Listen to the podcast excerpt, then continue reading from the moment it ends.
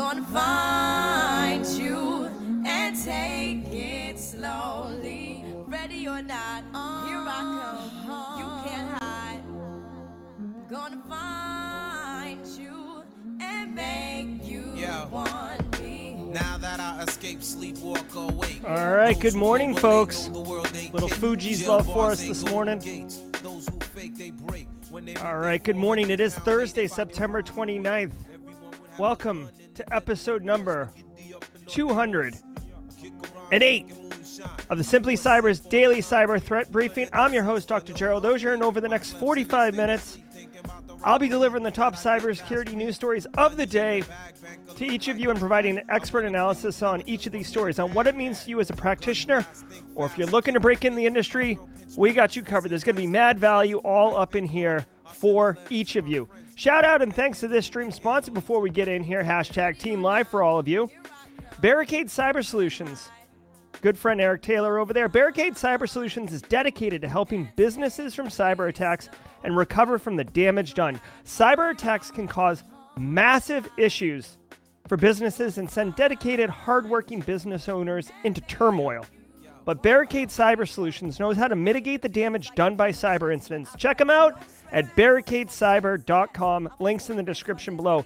Now, it wouldn't be a full intro read if I didn't uh, shout out Eric Capuano and the whole gang over at Recon InfoSec for sponsoring the stream. Thank you so much. If your organization's large enough to have real cybersecurity concerns, but maybe not quite large enough to have a full fledged security operations capa- capability from the ground up, check out the Managed Detection and Response MDR offering from Recon InfoSec. Their offering includes the people, process, and technology needed to deliver full spectrum security operations to organizations of any size definitely if you're interested if you're evaluating mdr solutions if you gotten if you're if you're got the budget or management is starting to get concerned uh, and you need an mdr yeah there's a couple options out there but use the link below in the description to check out recon infosec the key takeaway folks is that yes it's a security company like all the mdr providers but it's run by security people so you know, not by business people. Uh, so they have the kind of the mindset of what what really needs to be happening. I want to remind you, if you hold professional certifications that require CPEs, each episode of the Daily Cyber Threat Briefing is worth half a CPE. So that's two and a that's half a day, two and a half a week, ten a month, 40, 30 a quarter, 120 a year. Be sure to say what's up in chat, hashtag team live, etc. to document literally the easiest and I would argue the most enjoyable way to earn CPs. Now, if you are live, I see many of you in here. Navina on LinkedIn, Joel Belton, um, Andre Escobar. Just say what's up, hashtag team live. You know what I mean? Love having you guys here. Genuinely appreciate it. I see uh, we've got at least 72 people in here, 76, the number at the very beginning. It starts cranking up. Um, do, hey, Michael Fink on LinkedIn do be uh, a lamb, if you will, if you're on the YouTubes and hit the like button. Just really quick, if you do it in the first couple minutes, if you're here and you you know what we're doing and you like it, um, because um, it helps push it up to the front of what's going on. No, no, no, no, no, no, no, no, no, no, no, no, no, no, no. Let's do that. All right. So uh, we genuinely appreciate that. If you're on hashtag, uh, re- if you're replay, whether you're on your audio podcast app of choice or you're watching the, the stream um, already and we've already recorded it, d- definitely comment. You can't do it on the podcast, obviously, but hashtag team replay. Uh, just let me know that you're watching, uh, what you guys thought, and we genuinely appreciate it. It is Thursday, which means it's our, our recently minted What's It Meme Thursday, where Dan Reardon, aka Haircut Fish, Simply Cyber community member, will uh, develop a meme, and I will be showing it at the halfway point. And if you're watching on replay, you can jump ahead uh, a couple minutes because you, know it's on replay. You can control the timer. But for me, the next two minutes, I'm going to spend five seconds going and letting my dogs out of this room because they were banging on the door to get in here right before I went live, and now they're banging on the door to get out of here. These are the things that happen. But uh, I want to say good morning to all of you and spend just a minute. So if you would, uh, excuse me for a second.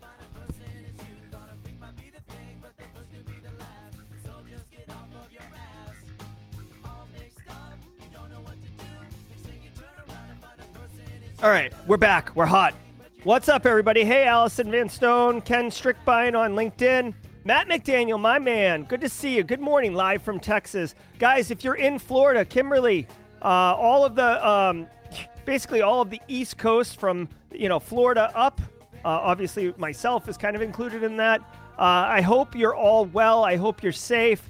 Um, if you were in the Dominican, if you were, you know, Puerto Rico, any of that, these recent hurricanes have been devastating. Good morning, Matt Mears. Little Mario coin for you, Matt. Eric Jordan on LinkedIn. Good to see you, my friend. Hey, George Strasburger. Coming in from Beantown, my place, my fan. We had a rough go up there, huh, George? Red Sox uh, mathematically eliminated the Celtics head coach, embroiled in controversy. The Bruins making horrible decisions. Ah, and then the Patriots. I mean, Mac Jones is leg exploding. Good to see you, Just Justin Gold, Joel Belton. Little little chilly, no rain down in Georgia. Okay, that's good. Hey, Mosine Dogger, good to see you. Yeah, I know, I know. Hey, Just Ben, good to see you guys. One of Mario coins hit Carrie in the face. Yeah, you got to be careful that, guys. It is uh, Thursday, so we are having Simply Cyber live later today. I'll be teasing that uh, later on. Hey, coming in from the Philippines. Good to see you, Michael Vito, on the night shift. Hope you get value out of the stream. Genuinely appreciate it. Good morning, Nathan Bolin. All right, guys, we're at about 83 people, couple minutes after 10 o'clock. So let's get into it, and then we'll have some fun at the end. Hey, Michael Starnes. Hey, Jeremiah Gutierrez. I saw you, Jeremiah, uh, posting some ThreatGEN p- gameplay action. Looked great. Um, appreciate that. Hey, Seki2 1944 on YouTube. Just got the first InfoSec job. Yes! Winning so hard. Congratulations to you, my friend. Congratulations to all of you that have recently broke into the industry. That's what it's all about. You know, all hands on deck. We need help in here. We're really bad. Hey, Syed. All right, guys, let's get into the news and, uh, you know, arm ourselves with knowledge. Let's do it.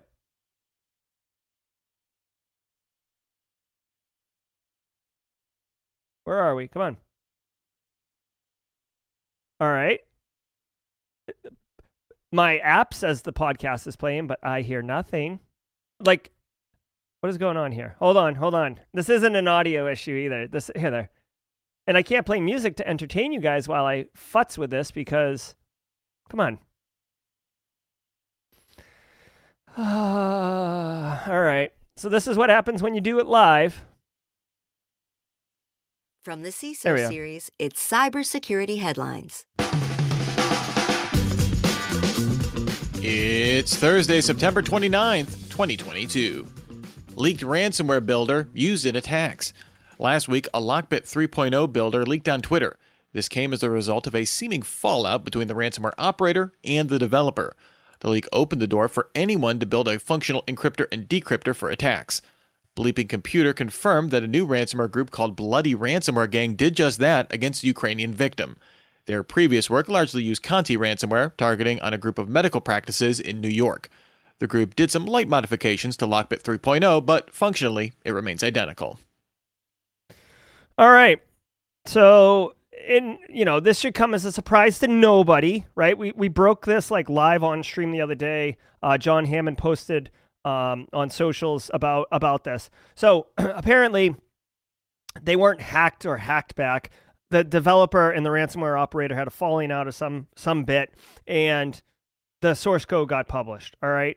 Now we saw this exact situation play out uh, when the Mirai botnet got published to GitHub, where threat actors, you know, who may not have been capable enough to do anything with uh, on their own, uh, you know, basically get handed a fully loaded assault rifle and told, you know, there you go, you're on your own, go for it. And now they have a, you know, a really effective weapon. This got released. Obviously, security researchers started grabbing at it, picking it apart, trying to understand. But threat actors also pull it down. And it didn't take long. I'd say, what, about a week for a new ransomware threat actor to jump on the scene. Lockbit is a very effective uh, piece of ransomware. And I'm not surprised that uh, threat actors got in there. Just to kind of point out here, like just how easy it is. I mean, like look at this this config file where you basically just say, you know, like enabled or disabled, like on or off, as far as like encryption, encrypt file name, uh, set the wallpaper typically towards the ransom note, right? Kill defender, so kill that um, EDR solution. Um, you know, all these things. It's like you don't have to understand how to kill processes. You just have to hit type true in and it'll do it, right? So very much uh, uh, paint by numbers kind of uh, malware. Uh, I wouldn't be surprised if we saw other threat actors, ransomware actors come on the scene also in the fallout of this Lockbit 3.0 builder uh, source code being uh, dropped or, you know, the application being dropped because it's just, it's basically lowered the bar for like mid tier operators, uh, just above script kiddies to like have a tool set that is gonna work for them uh, and do a lot of the heavy lifting. So be on the lookout for this. Obviously, guys, uh, I say this like every time there's a ransomware story. You shouldn't be defending from Lockbit right now. Like you should be protecting and you know testing your ability to recover from ransomware period right obviously lockbit's going to have its ttps on how it executes and everything like this but sound fundamental information security right Make sure you're testing your EDR against ransomware. Make sure that you're educating your end users on not falling for phishes and clicking on stuff. Make sure that you, you know, if you can, network segmentation so it can't move, backups, t- tabletop testing on recovery, not ta- well, tabletop for what the process is, actual testing, recovery, how long does it take? Cyber insurance to pay the ransom if you have to go that route. But just know, like, there's an uptick going to be an uptick activity in a tier one ransomware malware uh, being used by you know di- different threat actors. Cloudflare hopes Turnstile can replace CAPTCHAs. CAPTCHAs feature inherent shortcomings, offering slow, cryptic, and arguably effective human verification. To avoid these, Cloudflare released a beta for Turnstile, which it calls a user friendly, privacy preserving alternative to CAPTCHAs. Rather than visual puzzles, Turnstile uses JavaScript based rotating browser challenges that read the browser environment for indicators of human behavior. These challenges get more sophisticated the more indicators of non human behavior it detects. Turnstile uses browser information, not human interaction. Cloudflare says if this can reduce the verification process to about one second. All right. Um. Hmm. I mean, I do agree. Oh, look, a nice little graphic. I, I always like a good graphic. Um, yeah, captchas kind of suck, you know, especially when it's like, especially when it's like click on all the fire hydrants uh, and there's like a piece of a fire hydrant, just a tip of a fire hydrant in another block, and you're like, does this count? Should I click this? And then you do it, and you're like, did that work? I don't know. Or like the um that like type in the letters, but the letters are all skewed and stuff, and you can't tell if it's like an R or an N, and it's very frustrating. So captchas, and by the way, the fact that they're like prove you're not a robot, like guys, AI can paint like masterpieces in 30 seconds or less. Like you think that AI can't figure out how to check a box? Like seriously, what are we like? Are we lie? Are we all collectively lying to ourselves for security theater? Okay, enough of that. Flip out. Listen, um, if if no, I guess no one was really asking for someone to solve CAPTCHA. It is a really crappy experience, but people use it. This turnstile thing sounds like it's gonna um, be kind of um, a better user experience because it's basically looking to see if you're doing human stuff versus bot stuff. And uh, guys, uh, what's his face? Uh, John Strand uh, has a tool called Rita, or Black Hills has a tool called Rita that looks for beaconing um, in systems that would be more consistent with um, code and you know programmatic stuff versus human interaction. Humans are messy, right? Humans are sloppy. Humans are messy. Humans do erratic things all the time. Programs don't. But I do want to point out that it's trivial to introduce a little bit of um, chaos into AI in order to appear more human, appear more erratic. Uh, so this turnstile thing, it'll be interesting to see. I don't fully appreciate yet how it's going to work, but I do like that they're going to make it a better user experience. Again, um, I don't know, like captchas are frustrating, but I, I don't know, like w- w- I don't know if it's a problem that needed to be solved. I mean, I guess I appreciate it, but whatever. Hey Nicole Heath, yeah, Rita is awesome. If you can get it up and running, it's pretty pretty awesome. Hey Ben, good to see you. Fast Company goes dark after a cyber attack. Late on September 27th, Apple News sent notifications from the publication Fast Company that contained racist and obscene language. Apple subsequently suspended its channel on the app. Fast Company confirmed a threat actor breached its Apple News account, saying it suspended its feed and shut down fastcompany.com while it investigates. It's still down as of this recording. This came after the attacker appeared to post a message on the site before the takedown, claiming to have access to a commonly shared password with admin access. The post also pointed to a dark web forum that claims it will release thousands of employee records and draft posts from the publication. The attacker said it didn't obtain customer information as the site stores that information on a separate server.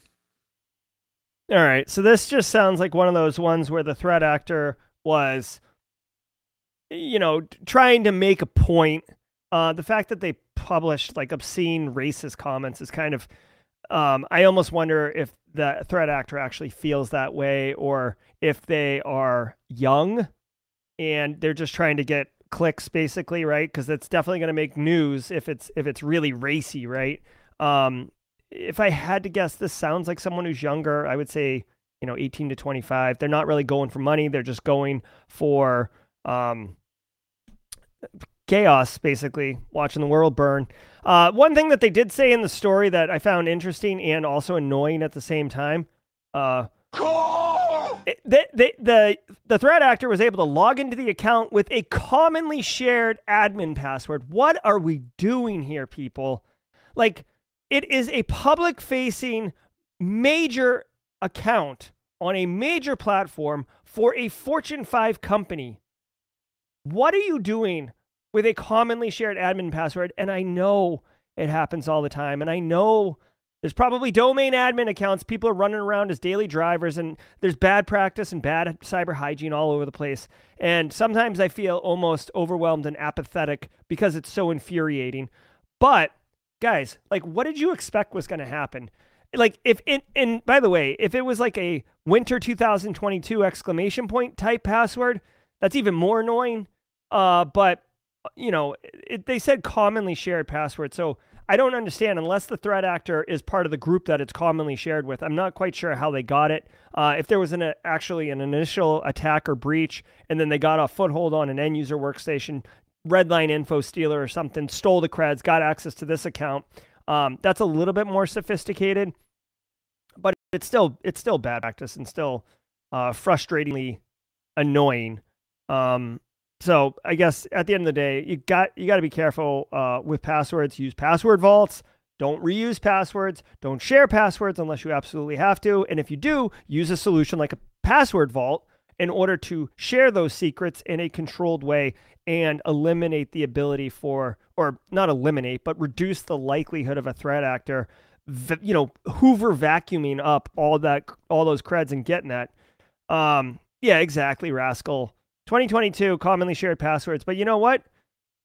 It it is it is reality, man. It is reality. We got default creds everywhere. In fact, I taught this morning at the Citadel, and I did a lab with the students using NCrack to brute force attack an SSH, uh, uh, you know, server basically on a Linux box, and it took all of you know 30 seconds. So I mean, you gotta you gotta. And by the way, can I just for a second? I, I know we're all cybersecurity professionals in here, so I'm probably yelling into the void uh, and and at the same time an echo chamber. But guys, humans are predictable. English speaking humans are predictable. Hold on one second. English speaking humans are predictable. Ready? I'm going to do a magic trick right now. Ready? Your passwords, if you're not using a password vault and you know generating unique passwords, right? Like I'm looking at you, Matt Mirrors, okay? Your password that you probably use for a lot of stuff. Ready? Starts with a capital letter. It's preceded by a bunch of lowercase letters. It ends with two numbers and then an exclamation point. And it's probably eight characters long, eight to 10. If I just described your password, guess what? That's not a magic trick. That's reality. If you look at the, the frequency of the composition of passwords used by English speaking humans, that is the regex that I just told you. So it's easy to write code that guesses passwords because I don't need to go and enumerate every single permutation in the English language. What I need to do is capital letter, lowercase letters, two numbers, probably 22, going to be changed to 23 pretty soon, and an exclamation point. I mean, it's infuriating. DALL-E 2 opens to all. OpenAI removed the waitlist to access its text to image system DALL-E 2, letting anyone sign up to use it. When the company announced the system in January 2021, it offered a novel capability of rendering photorealistic images from text inputs. One of the arguments for the waitlist was to control access to what was seen as a disruptive technology. Since then, other similar systems have gone live, like Midjourney and Stable Diffusion. In opening up DALL-E 2, OpenAI said it made our filters more robust at rejecting attempts to generate sexual, violent, and other content that violates our content policy. It also announced it will begin testing an API to build apps using DALL-E 2's outputs. Yeah, I mean, I appreciate it. DALL-E two came on. Yep, thanks, Scott Munez. There's your, there's your password. Got to get it updated in the, uh for the fall semester. Um, so DALL-E two guys is one of these uh, mainstream AI painting things. It's it's it's making all the waves. Um, they had a wait list in order to control. Um, I mean, I feel like they could have used keywords like don't allow these specific words to be used as inputs. Uh, instead, they tried to control access to the platforms. But other platforms, I use Midjourney. I pay for Midjourney. You may notice that a lot of my um, graphics for my thumbnails and stuff look like you know weird, exotic, one-off uh, paintings. That's because I'm using Midjourney to generate them. In fact, if you're going to be at Wild West Hackin' Fest, either in person or virtually, uh, in two weeks, I will be presenting on Friday at 11:30 a.m. local time. And my entire slide deck is Midjourney graphics. Like no words just graphics. But the graphics kind of illustrate the point i'm trying to make for each slide. So it will be cool. Good to see you joel belton. I, I look forward. I hope you can make hope you can make it. I know that there's some other things going on and it's right before lunch so people are going to be like oh jerry. But it'll be good here's the thing um these technologies are awesome. Like you can see the woman with the pearl earring here. They've actually used DALL-E to expand beyond the borders of the original painting to see like what it would look like using inputs of the time frame, uh, what would be in a in a Dutch kitchen, etc. So it's pretty cool technology. There's not much to say here. Expect this technology. It's not a cybersecurity thing, but just expect this technology to be weaponized in some capacities to either make fraudulent art, um, eventually it'll get to the point where it could sim, you know quickly drum up a fake photo maybe some incriminating photos maybe a picture of you and somebody who's not your spouse engaged in some type of uh, activity that would piss off your spouse right? I got evidence i got photos in this envelope right? So but it's not real is it? I don't know. Now we start getting into a question of integrity authenticity all these things. So it's the same it's the same issues we've had with uh, deep fakes for years. And fortunately, we haven't seen deepfake weaponized at the uh, geopolitical level yet. Although every single year in my predictions for the following year, I always say a geopolitical deepfake is going to cause a disruption in some type of uh, election or world power. I've been saying it since 2016, and nothing has come come of it. And now, thanks to today's episode sponsor, Votiro. Can you trust that your content and data is free of malware and ransomware? With Votiro, you can. Votiro removes evasive and unknown malware from content in milliseconds without impacting file fidelity or usability. It even works on password protected and zipped files. Plus, it's an API, so it integrates with everything, including Microsoft 365. Learn more at votiro.com. All right, let's just take a let's just take a minute here. Let's just take a minute here while I thank our sponsors, Recon InfoSec and Barricade Cyber Solutions. Genuinely appreciate it, guys. I also want to thank all of you. I do take a moment from time to time. uh, I try at least once a week to let you know there's 132 of you in here. I show up every day because you guys show up every day, and uh, I try to deliver uh, objective, but you know, with obviously pieces of my subjective analysis of cybersecurity education knowledge that you can make actionable but I do it uh, for you guys, right? I, I could do this, you know, by myself too, right? But I, I, I want to do it uh, because of the community. So thank you for being part of the community. Thank you all for being inclusive and supportive. Uh, let's keep let's keep doing it, okay? If you guys don't know about the newsletter, you can go to https simplycyber.io slash newsletter at the top and sign up. I once a week on Monday morning at 6 a.m. Eastern, I send an email that is a 90 second read with three actionable items that you can take action on and operationalize that day to reduce cyber risk for your organization. I'm a huge fan of it. I think there's excellent value. And now it's time for Haircut Fish meme of the day. Here we go. Guys, if you don't know who this good looking gentleman is, this is Charles Finfrock, famously known for I'm a crypto evangelist. I love it, love it, love it. Our very own crypto evangelist, Charles Finfrock. The reason Charles is the meme of the week this week is because Charles will be my special guest later today. We won't be talking about Bitcoin or crypto, we'll be talking about surveillance capitalism. Getting all up into it, you guys. He's going to tear the the, the the the the lid off this thing as far as what's going on. It's going to go deeper, way deeper than you can imagine on what is being done and how it's being done. So I hope you can join us there. Special shout out to uh, Haircut Fish for the um, for the meme of the week. Thank you so much, Dan. All right, let's get back to the news, shall we? Shall we? Let me. Uh, Wholesale access markets tied to ransomware. After looking at 3,612 ransomware attacks in 2021, analysts at Cybersixgill discovered that 686 involved accessing domains with credentials for sale on wholesale access markets within 180 days of the attack. Of those attacks, 85 involved access to an internal machine that had been compromised within 30 days of an attack. The researchers warned that WAM listings only offer access to endpoints, but at an extremely low cost, something like 10 to $20. This compares to initial access brokers, which offer VPN or RDP access to organizations for up to thousands of dollars. yeah, I mean, what like? I guess this is this is nice to have. Um,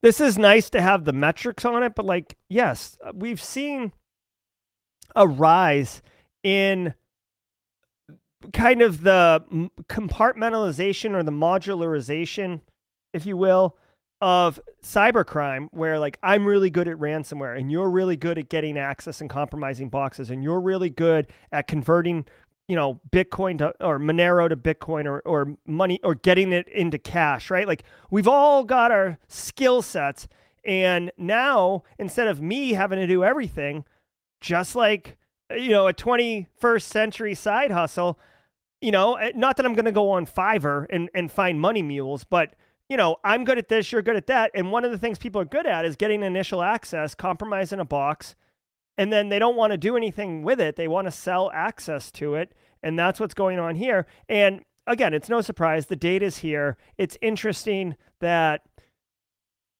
uh, many many many many ransomware incidents last year 2021 looks like half about half right? Um hold on.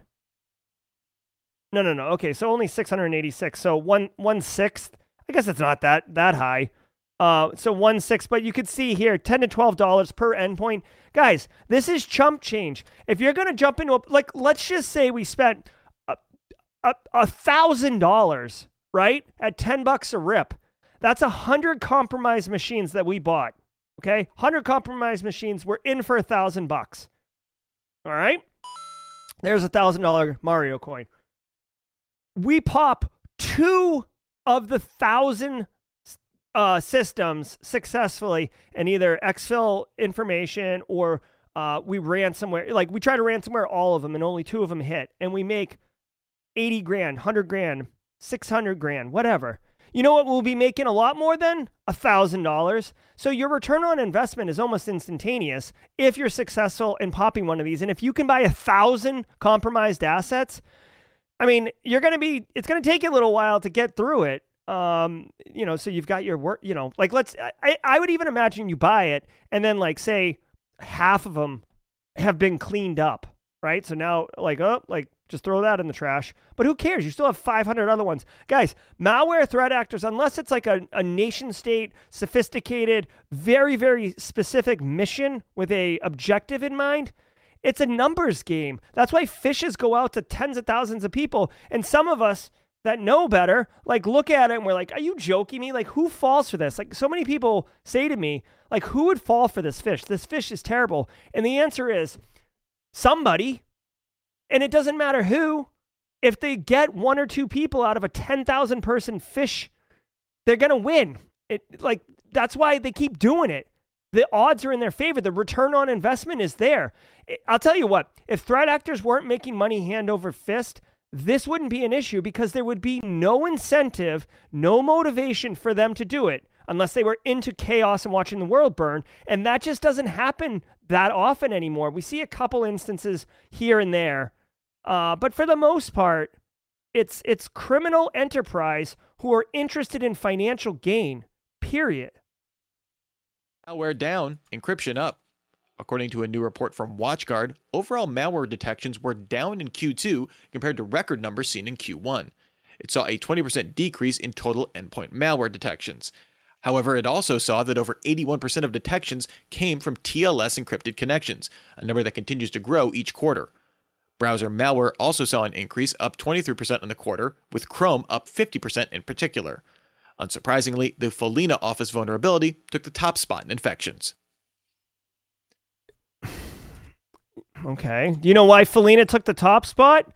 Because people weren't taking it seriously. Do you know why they weren't taking it seriously, chat? That's me throwing throwing the fact that they didn't create a logo for it. I'm going to die on this hill. Follina needed a vulnerability logo. I know that th- there was one that Kevin Beaumont made, but it didn't get mainstream uh, attention. You know, uh, whatever. Anyways, long story short, they are talking about malware uh, decreasing in attacks. Um, I, I, do kind of find that interesting. I wonder if it's because of EDR and defensive uh, measures. I don't know, but they they said there's an increase in encrypted traffic, right? So encrypted, ma- it says encrypted malware, which made me think of ransomware. But what they're talking about, it seems, is TLS encryption connections, which makes sense, guys, right? Threat actor I mean, we use eh, TLS encryption for regular network traffic for protection. Why wouldn't a threat actor do it too? It's I'm not saying it's trivial, but setting up a Let's Encrypt uh, certificate on their on their server or on their C2 infrastructure on compromised hosts, just to hide it, uh, it'll help with um, if you have a firewall that's doing like packet stateful inspection. It's going to be encrypted. They're not going to be able to inspect the packets unless they're doing TLS decryption at the firewall, which is a huge uh, performance burden, which, so a lot of places don't do it. But but the only thing if you're if you're encrypting your connection is then it becomes the endpoint, the destination IP of where it's going. Is that considered malicious? And if you compromise somebody else and having them host your C2 infrastructure, or if you're hosting it in like Azure or Google Cloud or AWS, it's going to pass right through. So this is why threat actors are I'm frankly I'm surprised that it's increasing and it's just not pegged out.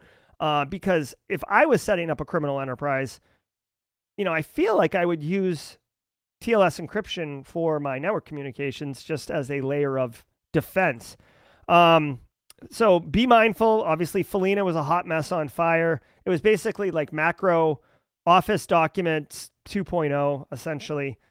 Um, and then Google Chrome getting uh, getting exploited uh, as the number one. And I think that Google Chrome was probably seen uh, seeing a 50% surge as being targeted 23% of the time, simply because of uh, user user adoption, user usage. I mean, I bet you if you looked at the percentage of people who use Google Chrome compared to other browsers, you would have you would see an increase in that as well. Uh, so I think that there is a correlation between those two. Not that necessarily threat actors are in increased activity on Chrome. Um, it, it probably is a little bit because obviously if there's a huge attack surface, you want to focus your energy and resources there for bigger return on investment. But that's just my thoughts on that. Long story short, malware decrease, malware attacks decreasing, good for us.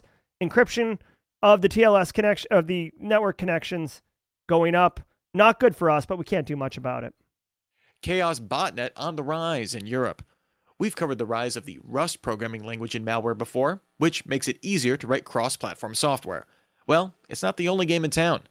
Lumen Technologies' Black Lotus Labs report on a new malware called Chaos spreading across Europe. Written in Go, chaos can impact Windows and Linux, meaning it can spread across consumer PCs, enterprise servers, IoT, and Soho routers. The researchers speculate it may be an evolution of the DDoS malware Kaiji seen in 2020. Over the last two months, Black Lotus saw chaos active nodes quadruple, mostly centered in Europe. The botnet appears focused on operating DDoS attacks and installing crypto miners. Cool. So, okay, so be mindful of this. Okay, so there's this chaos malware. It's essentially infecting endpoints, installing a bot, right? So some type of persistence mechanism that's probably checking in with a C2 server. All it's doing is mining Monero, or if it wants to be weaponized, used in a distributed denial of service attack. Couple things I would say here. Um, and I'm sorry, whoever said it earlier about Rita being awesome. This would be an awesome opportunity for Rita. These bots have to communicate back with their Monero blocks of crypto mines, right? They probably are communicating back on some cadence. They need to know if they've been told to do a distributed denial of service attack and what the target is, what's the IP address. So they would be checking in. Exactly. Joel Belton's nailed it. It would be beaconing that like this there's probably other ttps uh excuse me there's probably other iocs indicators of compromise that you could do to find infections on your network on this but you might not be able to install edr on a google nest thermostat right you may not be able to stand edr on a on a Zyxel um, NAS device, right? These these IoT devices. So you only have the network traffic to look at. Beaconing is how it's going to happen. And as I said, beaconing stands out, especially with a tool like Rita, because it it happens on a um, consistent cadence, right? Think about at night when you see a lighthouse and it's spinning around, like the frequency with which the light hits you is consistent, right? You can almost feel the rhythm of it. It's not like it's it's it's not erratic. It is rhythmic. And that's what beacons are, and that's why you can find them on your network. So if you're if you're concerned about this one. You know, guys, many of you know I have strong feelings about crypto miners um, and, and, and where they rank in the order of priority in my cybersecurity program. Uh, but still, you don't want to compromise. And the fact that they could be used in a distributed denial of service attack, you definitely don't want to be part of that. Uh, so just be mindful of that. And, um, you know, I'm not surprised threat actors are using a programming language that is like write once, run anywhere. That was supposed to be that was supposed to be the um the dream of Java before Java got all fat and bloated. But like that's that was Java's claim to fame. That's why it usurped C++ essentially back in the late 90s because you could write it once and compile it for different uh, operating systems. But I digress. I, I don't even know why I went into that. Microsoft sunsets basic authentication for Exchange. Microsoft will disable basic authentication for Exchange Online email services as of October 1st. This system requires only a username and password and doesn't natively integrate with multi factor authentication systems. Microsoft claims it represents a major security liability, with attackers almost exclusively targeting accounts using basic authentication. Microsoft will disable basic authentication, but it isn't entirely going away next month. Customers unable to access accounts after October 1st will be able to re enable basic authentication, However, it will entirely eliminate it as an option at the end of the year. All right. First off, before we talk about the story, I saw Devin in chat. Devin, congratulations, my man. Nailing it, getting that cybersecurity job. Welcome to the party. Okay, guys. Um, Microsoft's been talking about this for years, okay? Years. So chances are many of you have already migrated your end users. If you ha- like I'm going to be a little stereotypical here. Uh, might be unfair, but if you have users, typically ones who are a little bit older, who have been around a while, who are set in their ways that they are going to use an antiquated email client, security be damned, it's not going to work. It's not going to work after October 1st, okay? So what what is happening here? Basic auth is is one way, it's the old way to connect into an exchange um, and, and pull your email down, frankly, right? And you can, there's different protocols like IMAP and, and POP3 and all these other ones. But basic auth, it's your username and password. It's not really secure. It, I'm not 100% sure, but there are multi factor authentication issues, being able to configure multi factor authentication. It's it's 2022. You shouldn't be using basic auth, and Microsoft is taking a stand and technically enforcing it. So no matter how much you kick and scream, it's just you're not going to get your email anymore unless you adapt. Now, I want to say this: October 1st. This is probably, um, oh geez, I think this would be ideal for the three actionable items. This one would be for the peers section, and I might put this on, but I think Monday. What what what day is Monday? Monday is October 3rd. So you'd get this email, and people, you're you're already going to be getting complaints. Okay, so two things here. One, they do offer an option for you to buy three more months of access to Basic Auth. So if basically if you're CEO or CFO, someone who has access to real money and can and basically cut checks, if they're the ones who are using the antiquated email uh, solution or uh, authentication mechanism, you're gonna get guys get in front of this, okay? Because you're gonna get messages over the weekend that they can't check email, and this is probably why because they can't access it, they can't authenticate into it, and you can buy three more months. But if if it were me, if it were me, I wouldn't even tell. I wouldn't even tell anyone that you can buy three more months. I would just tell them it's over. Here's how you get. Here's how you configure Exchange. Uh, excuse me, Outlook on your device. Here's a link.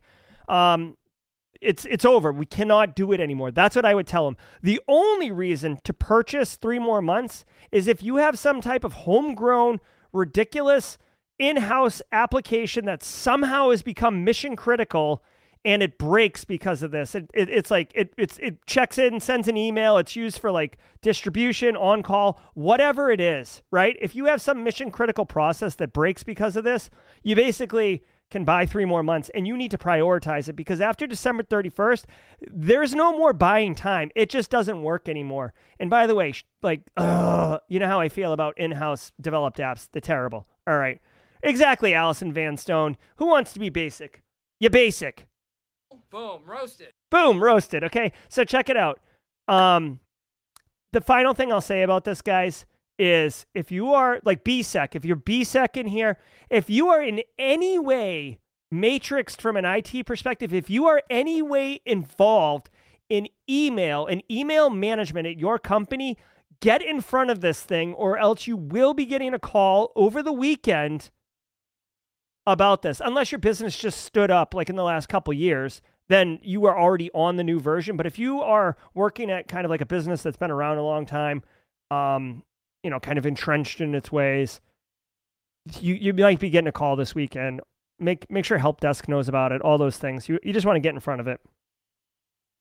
This week on our Defense in Depth podcast, we're nope. tackling. All right, so that is the news. Kind of a somber note to end on there. What are we gonna do for the um for the for the music here? Let's do this one. Um, I'm feeling this.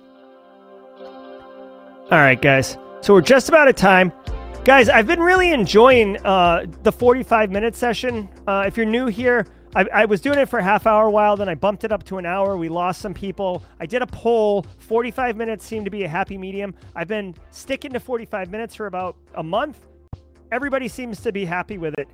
Later on today at 4:30 p.m. Eastern Standard Time, I will be introducing Simply Cyber community friend and really, really awesome guy, Charles Finfrock. Charles Finfrock, famously known for loving himself some crypto.